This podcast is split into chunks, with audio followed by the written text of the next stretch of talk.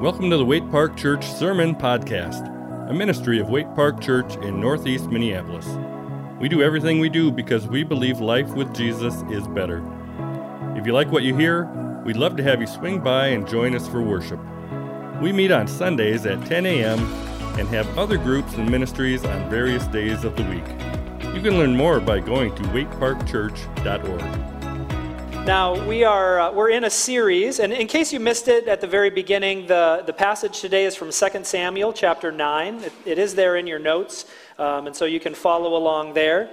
Uh, but we're in a, a, series called Learning How to Love, and we're just looking at different aspects of love. And, and, last week, we got to look at 1 Corinthians chapter 13, which is known as the love chapter, but very seldom do we look at it theologically. Very seldom do we sort of dive in the way we did last week, and I loved to do that. My study last week was just a blast uh, to be able to go into all of the facets of what it means for, for love to be the most important way that we can grow. Now, it's valuable for us to have have spiritual gifts. It's valuable for us to have knowledge, knowledge of Scripture, knowledge of God. But if we are not growing in love, then we are not growing in any way that really matters. Um, and that's what last week was all about. Because love is the only thing that we are going to take into eternity. Now, in the New Testament, the highest form of love, or the word that is used most often for love, is the word agape. And we've talked about this before. Agape is more than a feeling, but it is the commitment to seek the good of the other first. It's a, a, ruthless and rugged sort of love, not the kind that we often talk about in our society that, that tends to be sort of romanticized.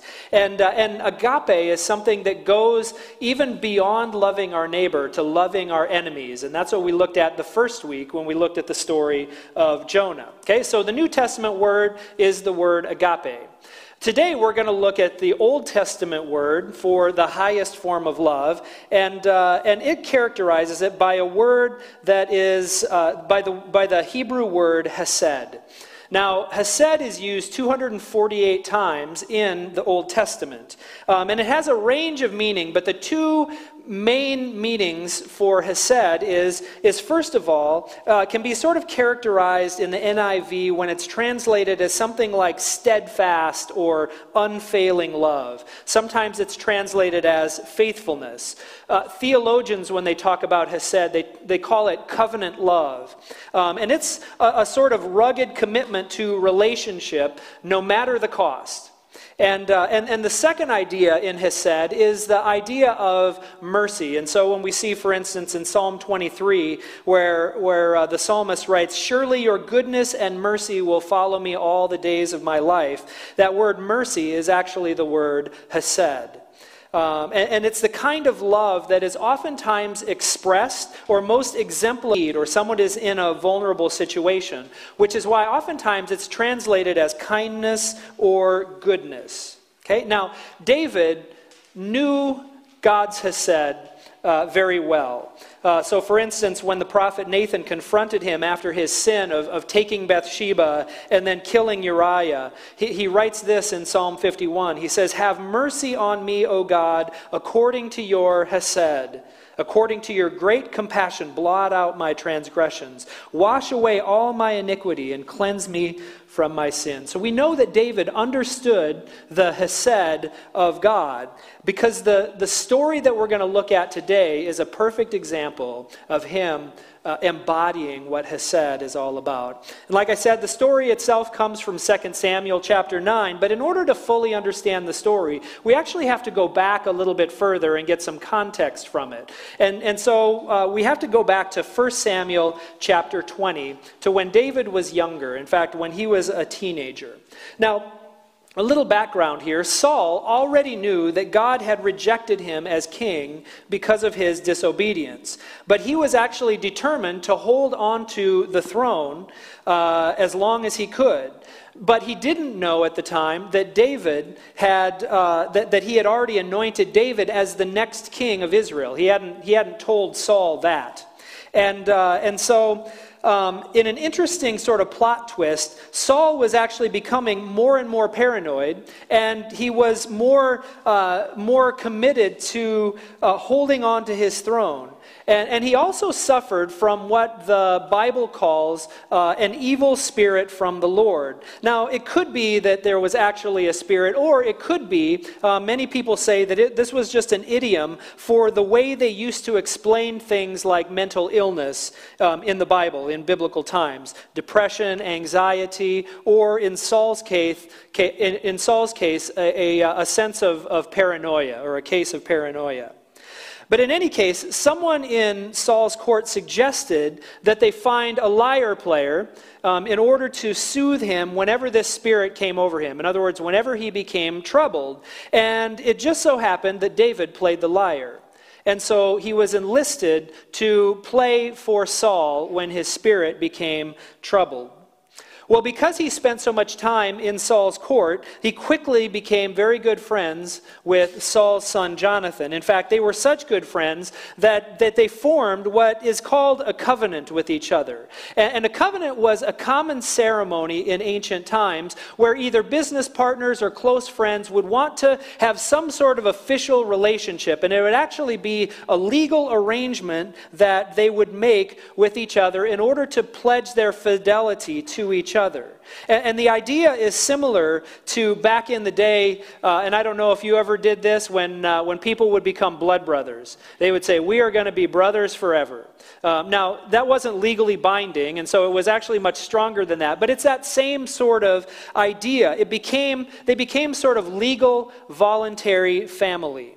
Uh, and in fact, their relationship is, is scri- described very intimately, even to the point where it makes some people uncomfortable. And, that, and that there are some people who say, uh, it, you know, it's very difficult for us to think about uh, that kind of intimacy without thinking uh, about sex, you know, because our society just kind of does that to us. But there was nothing sexual about David and Jonathan's relationship. It was just a very close friendship. And, uh, and you might say they were brothers from another mother, right? Something like like that. Okay? Very, very strong bond.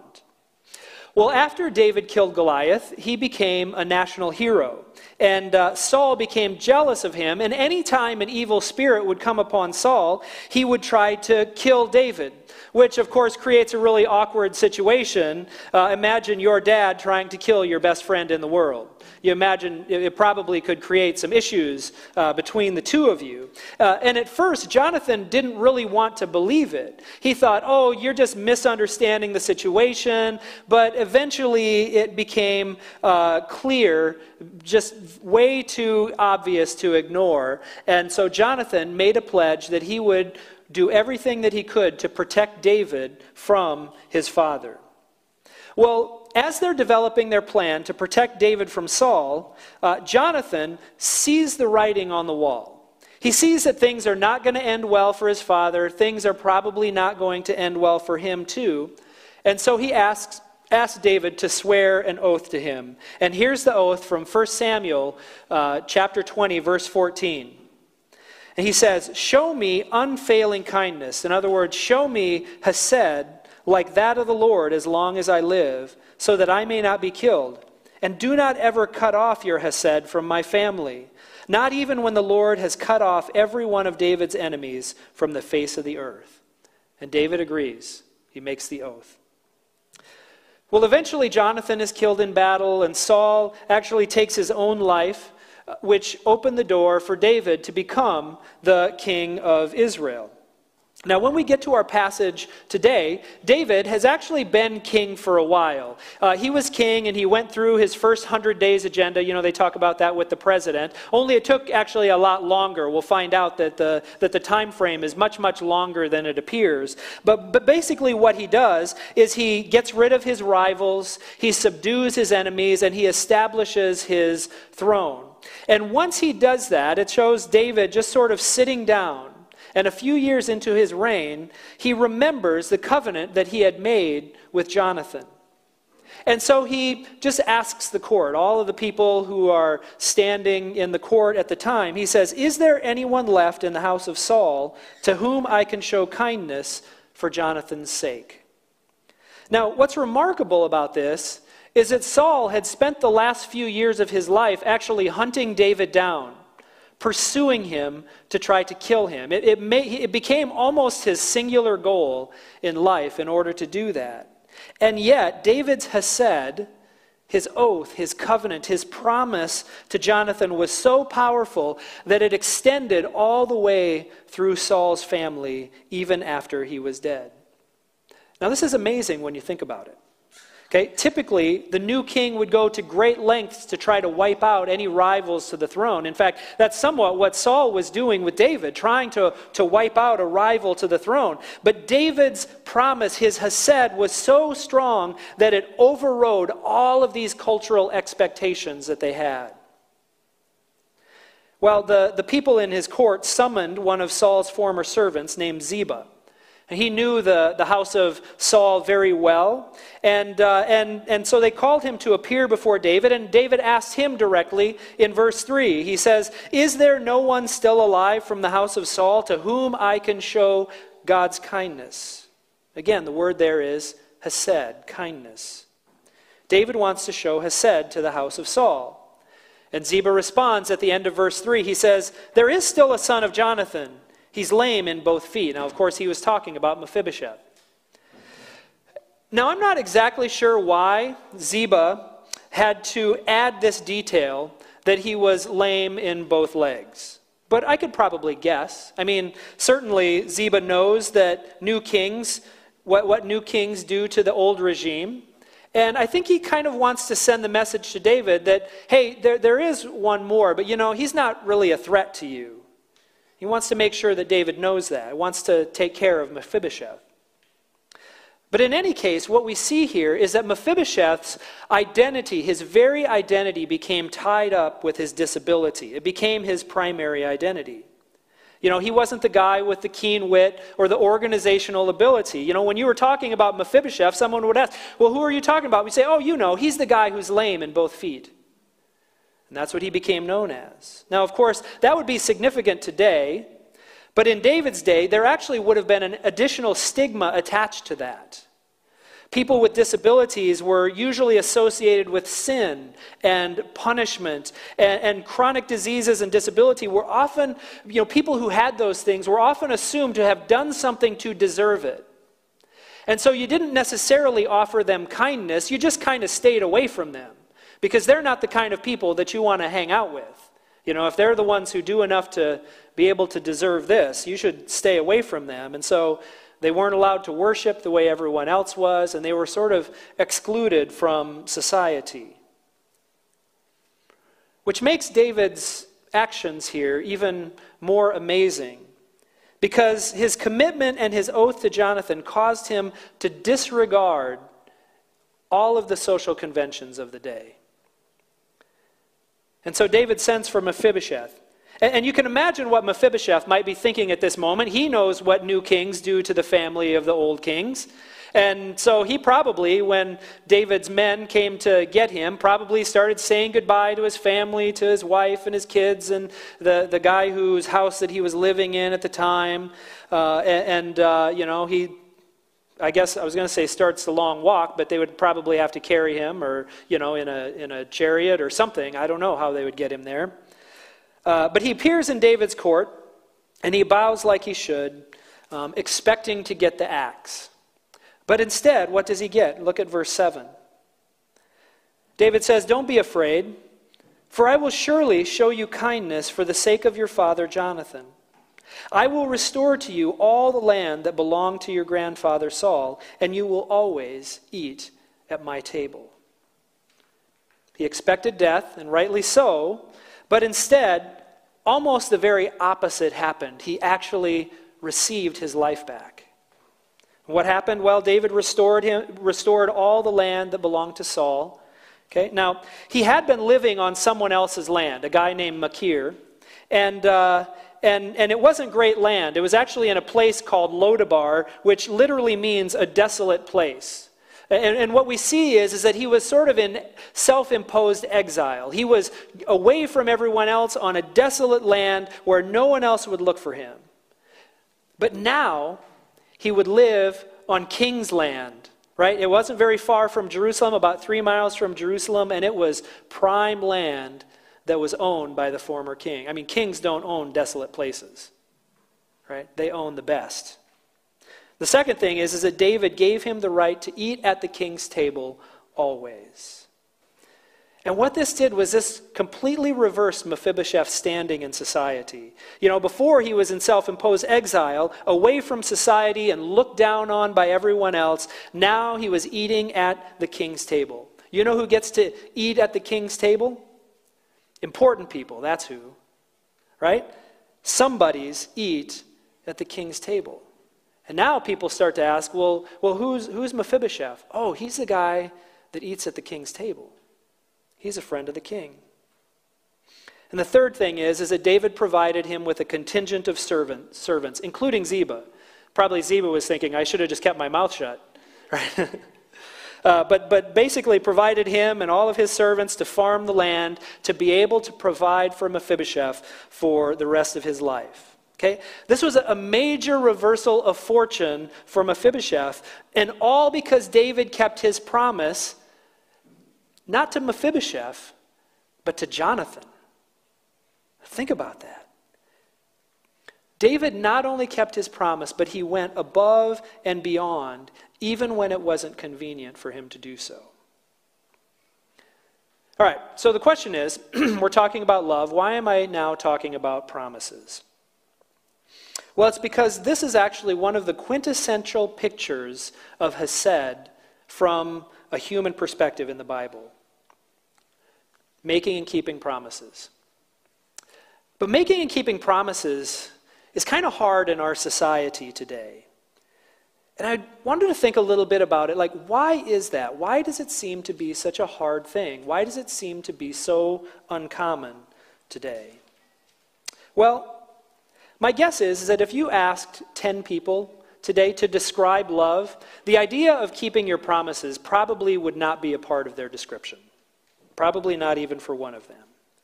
But actually, making and keeping promises used to be a core part of what love was. It used to be one of the core virtues of life and one of the most basic acts of life. In fact, one of the best things that you could say about someone is he's a man of his word.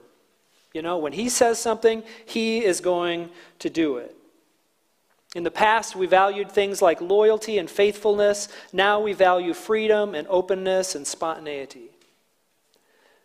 We've changed from the idea of doing my duty to doing what works for me.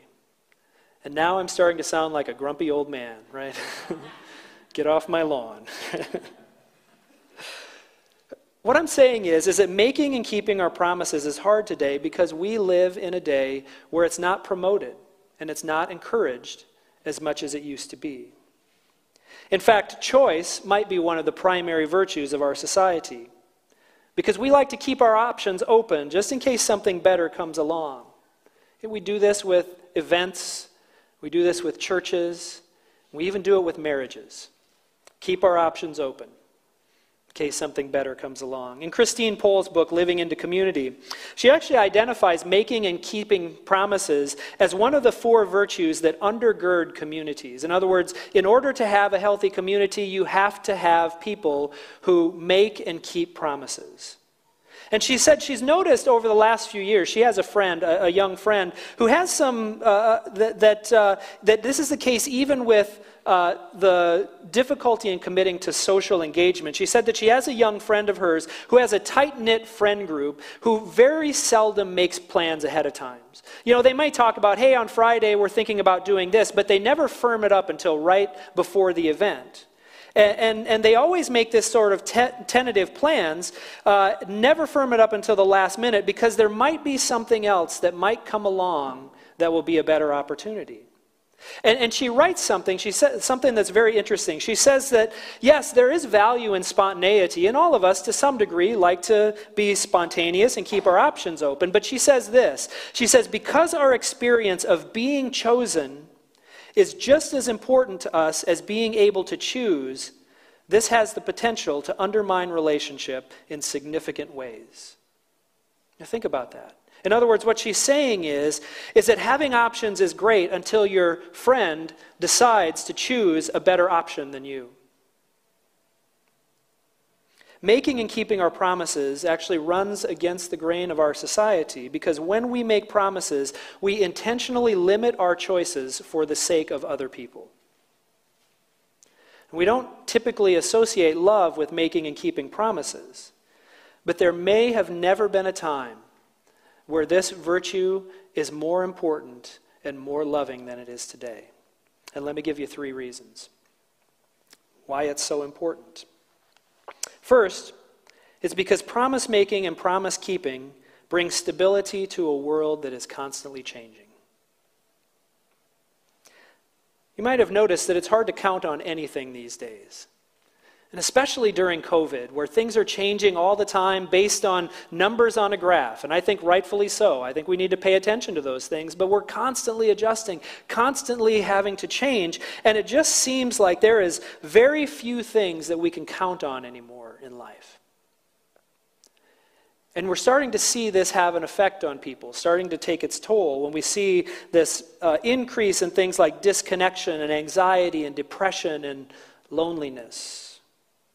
And of course, some of it can be attributed to the fact that even spontaneous people need things that they can count on. We need to have some level of predictability and routine, especially when it comes to people in our lives. We need to know that our friend or family member's love for us is not based on our performance in the relationship. Now, of course, we should try to be a good friend and family member and church member or whatever, but it can be exhausting to constantly have to work to be better than everyone else for fear that our friends are going to choose someone else or be better than the church down the street. You know, we need people in our life that we can count on to be there through thick and thin. And one of the most loving character traits that you can cultivate is to be someone who says, I will be there no matter what. And what we find then is, is that promises bind us to the people that we love. And that was the heart of David and Jonathan's relationship. They went through some struggles, no doubt about it. I'm guessing that you've probably never had a friend's dad try to kill you. And the pressure for David and Jonathan to go their separate ways and find easier relationships was immense. And yet they stayed faithful to each other. David stayed faithful to his promise even though there was nothing really in it for him. And in fact, it cost him something. What is kind and loving is being someone that other people can count on.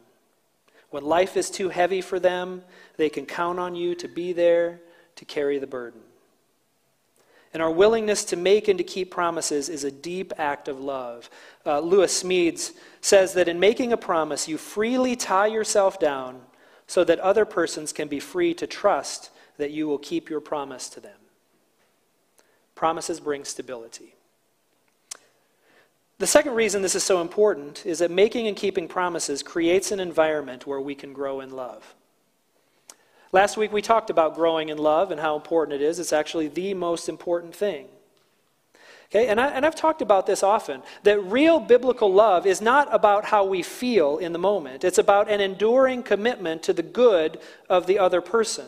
And a good illustration of this, we see this in uh, Philippians chapter 2, where the Apostle Paul writes Do nothing out of selfish ambition or vain conceit. Rather, in humility, value others above yourselves, not looking to your own interests, but each of you to the interests of others. And then he tells us to look at Jesus as our example.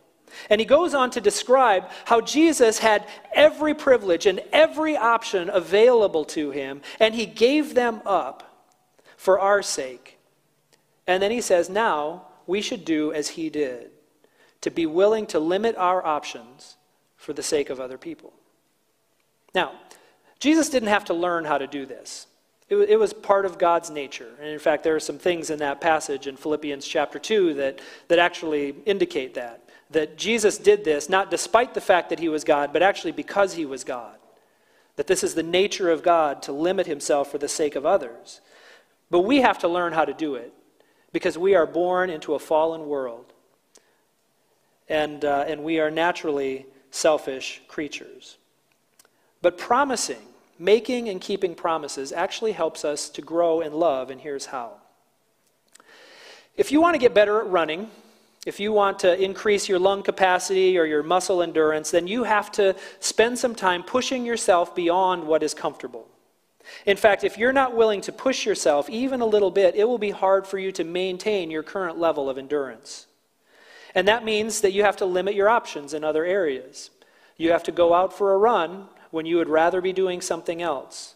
You have to limit what you eat. You have to stop smoking or you know whatever other bad habit that you do that's going to drain your endurance.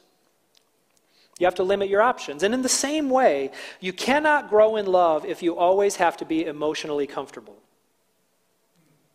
As much as we'd like to think that doing Bible studies with our friends and listening to sermons that tell us what we want to hear or what we already believe, uh, as much as we'd like to think that those things make us grow, the truth is, it's not enough. Let me give you a couple of examples. One is from marriage, and the other is from the church. Now, I know that not everyone is married, not everyone will be married, but I actually believe that marriage is one of the best discipleship opportunities that we can have. See, the biblical understanding of marriage is, is that when you get married, that you are in it for life. Okay? That you your options are, are gone. In fact, you could say that marriage, by definition, is a promise. I'm going to do a wedding on, on Saturday, and they're going to stand up there and they're going to say these vows to each other. They're going to say, I take you to have and to hold from this day forward, for better, for worse, for richer, for poorer, in sickness and in health, to love and to cherish, till death do us part. Limiting their options, making a promise to each other. Okay? And I know that there are times when you will not feel like keeping that promise. I know that there will be times when it'll get hard. You might even wonder if you did the right thing when you stood up at that altar and you made that promise to each other. Now, if you have our society's understanding of marriage as a romantic relationship that's intended to make you happy, then when life gets hard, you're going to look for better options that will actually fulfill that purpose. But the problem with this idea of marriage is that it never requires us to look in the mirror and to change. But when you see marriage as a promise, then working it out is your only option. Which means that your openness to changing yourself is critical. To develop the mental and emotional strength to be someone who is better able to seek the good of the other even when they're not making things easy for you. And it forces you to decide between character and comfort. And it can be a similar thing in the church as well. You see, we believe that a church is more than just, you know, a worship service where individuals come together and we just happen to kind of like the same worship service. Okay? A church is a discipleship training ground for the same reason that a marriage is. If we see a church as a, simply as a place of fulfillment, intending to make us happy or reinforce what we already believe, then as soon as we start to hear things we don't like, we threaten to go somewhere else that'll tell us what we do. Or when there's someone in the church that we have a hard time getting along with, rather than doing the hard work of reconciliation and forgiveness, we just move on where we think the relationships will be easier. And we move on, and we move on, and we move on. Now, next, work, next week, we're actually going to look into the idea of speaking the truth in love. And we're going to flesh this out a little bit. What does that mean to, to work out these relationships? Okay, but today, what I hope you see is that for a church community to be a place of actual growth, for a church community to be a place of growth in love, then it also has to be a place where people trust one another. Which means that it has to be a place where we make promises to each other and we keep them. And that can be incredibly difficult. But it's only when we make and keep promises to work it out with each other that the church can be transformed into an environment where we can actually grow in love. Finally, the reason this is so important is that when we make and keep promises, we become like our Heavenly Father. Back in 1 Samuel chapter 20, where, where David takes the oath first, this is how Jonathan says it. He says, But show me unfailing kindness like the Lord's kindness as long as I live. Do you see that there? Like the Lord's kindness. And then when David asks if there is any, any of Jonathan's descendants, notice how he asks it in verse 3. He says, Is there no one still alive from the, from the house of Saul to whom I can show what? God's kindness. You see, they saw themselves simply as a conduit of God's kindness, of God's hesed to one another. Our call to covenant love is modeled after God's covenant love for us. You see, we live in a fallen world. We live in a world of broken relationship. We live in broken relationship to God, in broken relationship with each others, and it, and it started that way all the way back with Adam and Eve. But the Bible tells us that God is redeeming his world, and he's redeeming his world through making promises. In fact, over and over in Scripture, we see this picture of a God who continually binds himself to sinful humanity. See, of the 248 times that the Old Testament uses the word hesed, the vast majority of them are used, uh, refers to God's covenant love toward his people. So, for instance, we see it in Exodus 34, 6 and 7 says, The Lord, the Lord, a God merciful and gracious, slow to anger, and abounding in hesed and faithfulness, keeping steadfast love, keeping hesed for thousands of generations, forgiving iniquity and transgression and sin, but who by no means cleared the guilty, visiting the iniquity of the fathers on the children and the children's children to the third and fourth generation. And then we see it in Jonah 4 2, the passage that we looked at the first week, where Jonah says, Hey, this is the reason I didn't want to go to Nineveh in the first place, because I knew that you're a gracious and compassionate God, slow to anger and abounding in Hesed. A God who relents from sending calamity. God is always true to his character and he always keeps his promises.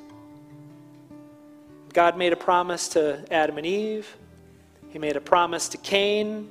He made a promise to Noah. He made a promise to Abraham that he would bless the world through his descendants. He promised the people of Israel that if they were faithful to him, that he would be faithful to them.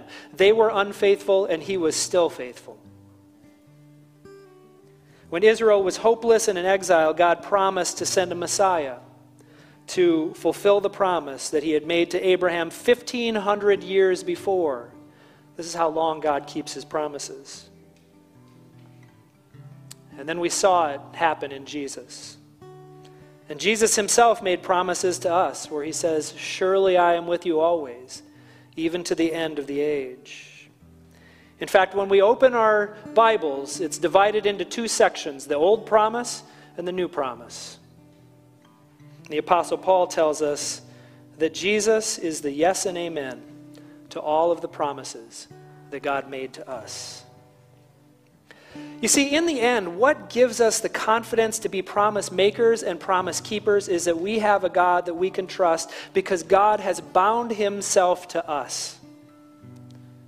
And he has asked us to do the same for him and for the people around us.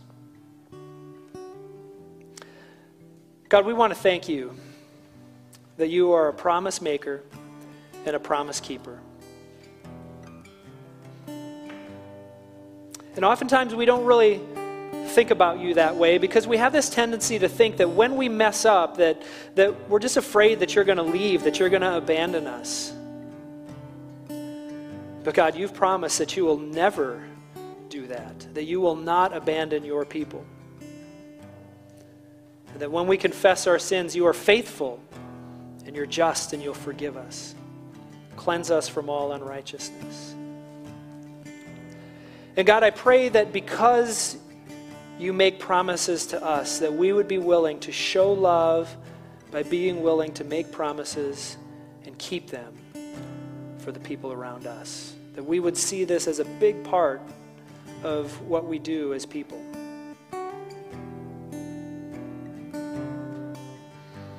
And God, as we think about, as we sing about your faithfulness to us, God, I pray that it would do something in our hearts, that it would transfer, and that we would see ourselves as conduits of your promise that you have made to us, the promise that you have made to the people around us. May we live lives of promise. We pray this in Jesus' name. Amen. You've been listening to the Waite Park Church Sermon Podcast from Waite Park Church in Northeast Minneapolis. We hope this week's sermon helped you learn to know and love Jesus more and serve Him in your unique place in the world. If you have feedback or questions, get in touch with us by emailing podcast at waiteparkchurch.org.